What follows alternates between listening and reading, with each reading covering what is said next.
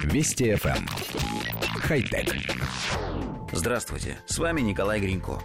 Американский предприниматель Илон Маск заявил о развитии нового транспортного проекта. Ракеты, подконтрольные бизнесу компании SpaceX, будут задействованы для дальних перелетов на Земле.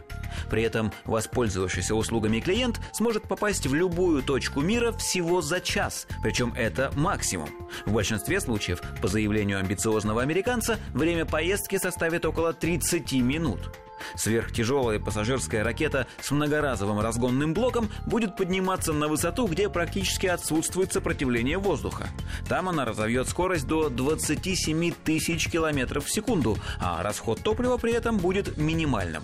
Пассажиры в количестве от 80 до 200 человек смогут добраться из Гонконга в Сингапур всего за 22 минуты, из Лос-Анджелеса в Торонто за 24, а полет из Нью-Йорка в Париж займет неслыханные полчаса.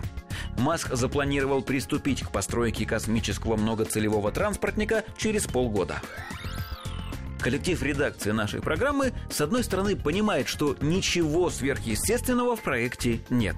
Инженеры еще в прошлом веке подсчитали, что межконтинентальный полет выше земной атмосферы будет намного экономичнее авиаперевозок, если не учитывать набор необходимой высоты – чтобы поднять летательное средство на нужную высоту, потребуется двухступенчатая ракета, и ее первая ступень должна будет отсоединиться и сгореть в атмосфере. Постройка новой первой ступени для каждого запуска – удовольствие крайне дорогое. Однако компания Илона Маска давно и успешно проводит испытательные полеты, в которых первая ступень является многоразовой. Она самостоятельно возвращается на место старта и после дозаправки топливом вновь готова к полету. Это, разумеется, существенно снижает стоимость орбитальных полетов.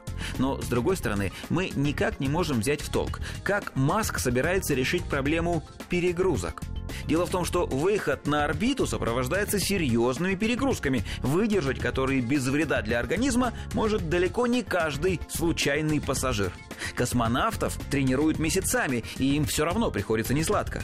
Что будут чувствовать неподготовленные покупатели билетов на транскосмические перелеты, остается загадкой.